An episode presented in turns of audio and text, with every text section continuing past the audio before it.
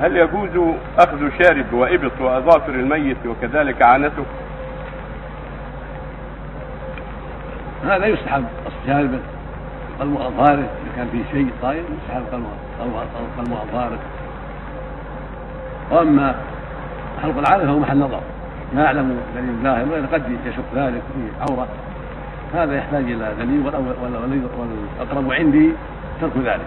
أما قص الشارب فالمظهور فهو ميسر وقد نص عليه العلماء فالاولى أخذ ذلك اذا كان الظهر طويل والشارب يقص هذا أفضل.